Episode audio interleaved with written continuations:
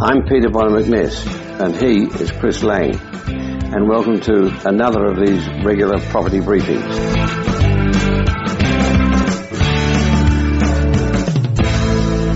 And a warm welcome to you, Chris.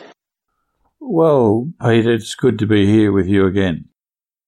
A while ago now, you talked about the role played by a managing agent.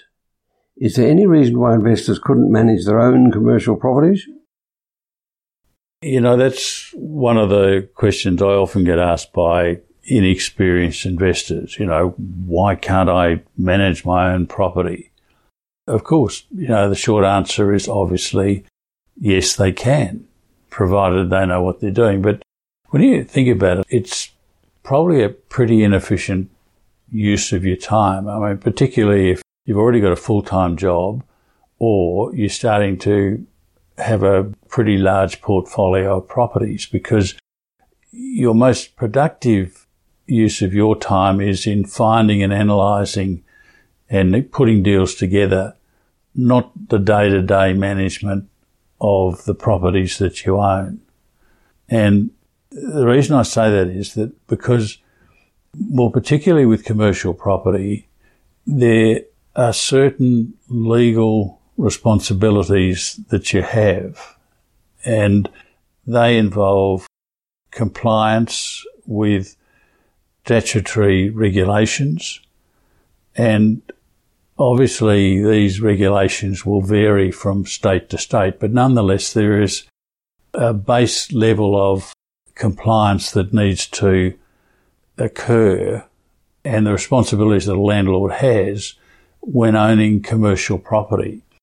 And it's the sort of thing that unless you do it day in, day out, it's very hard for you to keep abreast of those regulations because they do change. And it's only if that's your day to day job as a, you know, fully qualified commercial property manager's job is that you are on top of that and that you know what the, A, what the regulations are, but also the implications of non-compliance and the likely areas where you can slip up. And, you know, the issue is that if you've got a managing agent, and with most managing agents, or if the leases are structured properly, more often than not, you can get that fee picked up as an administration charge and payable by the tenant. But what's really important for you as a landlord is that when you engage a managing agent, if they in fact stuff it up and make a real mess of it and fail to comply, you can actually sue them. And under their professional indemnity insurance, you've got coverage for any actions that a tenant may take against you as the landlord. But if you're doing it yourself, the tenant will sue you and you have no fallback. So my recommendation is that even with one property, and I do this myself, I engage a managing agent. I mean, I'm aware of the implications, but I don't want to spend endless hours keeping up to date with those implications of the legislative requirements. So I engage a managing agent who I pay, or in fact the tenant reimburses, but what I'm saying is that I engage them to act on my behalf.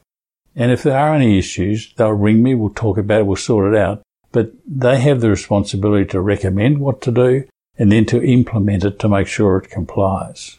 And so that would be my recommendation. Yes, you can manage it yourself, but it's not efficient nor very smart to do that. You mentioned certain legal responsibilities landlords need to meet. Could you perhaps expand on those? Well, as I mentioned, the regulations will vary from state to state.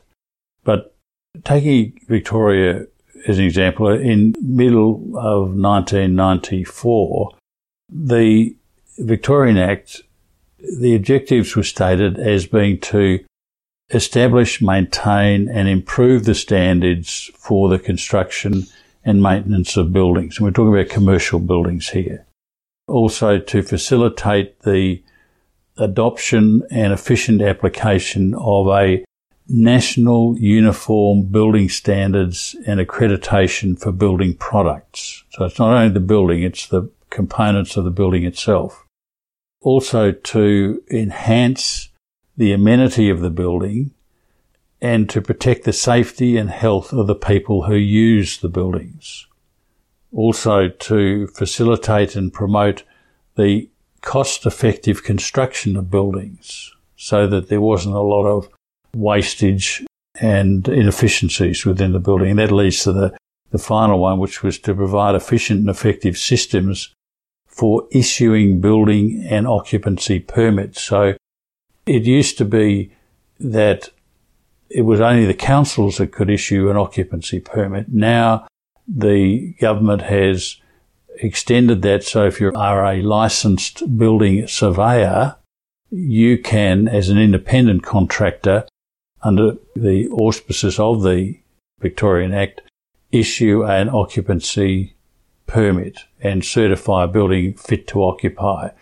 And that is then lodged with the council, but you don't actually have to use the council appointed building surveyor.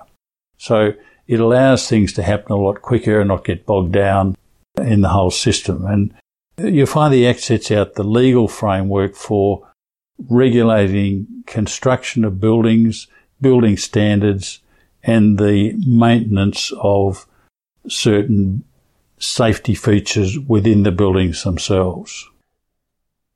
So, what specific obligations do you have as a commercial landlord? Well, as a landlord, you have the responsibility and you can engage a certified contractor to undertake that on your behalf.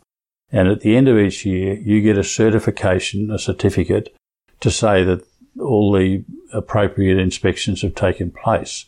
Now, building surveyor approves the occupancy of the building and there have to be regular inspections, some six monthly, some three monthly. And it's important when you get a building surveyor to provide the occupancy certificate for a new building, particularly if you continue, you want to continue to uh, own it yourself, is that they have an option to whether they do specify certain things three monthly or six monthly. And obviously it's going to be better for everybody if there are only six monthly inspections. I'm talking about lifts, air conditioning, methods of egress, all that sort of stuff.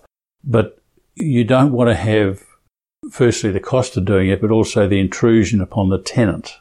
Now, the tenant wants to know the building's safe, but they don't want to have their business interrupted more regularly than necessary. So the regulations require you to identify and inspect all essential services to ma- ensure that they are maintained to a specific standard. And as I said, the frequency, whether it's three or six months, will be determined by what type of items that are being inspected. Now, as well as inspecting, you have to keep hard copies of records and inspections on site. Now, sometimes in a smaller building, that's not a problem. In a larger building, that can be a bit tricky. And you can get dispensation to hold it in the building manager's office rather than at the, you know, in the foyer of a building. I mean, it's just, sometimes it's impractical to do that. But you have to have a complete display of the annual essential services report and the occupancy permit also in the building so that someone can know and readily find, if it's not actually on site, whether or not all the inspections have taken place. And this is important because, you know, you can find particularly if the contractors might be lax. This is the managing agent's job to make sure that they have the inspections on a regular basis. So they will know when the, the inspections are due to take place and will get the quarterly or six monthly inspection sheets back from the contractor inspecting them. But at the end of each year, they need to get a sign off to say that the building has been inspected and now complies with all the current day regulations. And if not, what are the issues that are involved? So at a six monthly inspection, it may be that some of the egress signs, uh, the lights don't come on. So that if there was a blackout, the tenants wouldn't be able to find where the fire escape was. And, you know, often you'll go there and you find the tenant has stacked chairs up against the fire escape. I mean, it, they might have been rearranging their tenancy, hadn't even thought about it, but that is a breach of the Act. You have to have clear paths of egress to the fire escape. So there are all these sort of issues, and you know, the air conditioning plant has to be inspected, the lift has to be inspected, the fire system has to be inspected, so that any buildings that are constructed after July 1994 have to comply with this new, well, it's not new, but it was a change of regulations from that point onwards. Anything before that, they're not required to have the regular inspections and the annual essential services report, but nonetheless, all the safety systems must be properly operated and maintained. So you're not let off the hook, but it's not quite as strict compliance requirements. Now, as I said, this includes things like the exit signs, paths of exit, and therefore it's probably useful to keep a record. So even though if it's an earlier building or an older building, you're not strictly required to do that. It's not a bad idea to say you've inspected it. I say to my clients, nothing's a problem until it's a problem, and then it's a bloody big problem. And so if you can demonstrate that you have, or your managing agent has been through and carried out inspections and three, six months ago everything was fine, if the tenant wants to take action, you can mitigate that because you can say, well, it must have happened in the last month. It's not that we left it there for the last five years, the problem, that it wasn't there three months ago. So this is the, you know, protective mechanism that you can do. So even if the building was older, when you do a, a significant upgrade of works to an older building, what you find is that you would then have to comply with the current day regulations. In other words, if it was more than 50% upgrade of the building, it's deemed then to be falling under the the act that applies since July 1994. I guess that's where a good managing agent comes in. Well, exactly. And look, while compliance may seem somewhat confusing and onerous, this is something that your managing agent will be able to coordinate on your behalf and to ensure that you meet your legal obligations. And therefore, the long answer is that it would be in your best interest to appoint a competent managing agent rather than try and muddle through on these sort of very complex issues on your own. So I hope that's been helpful. Well, I'm certainly convinced, and thanks for that. When you think about it, having a property manager take over all those potential pitfalls for you really is pretty cheap insurance.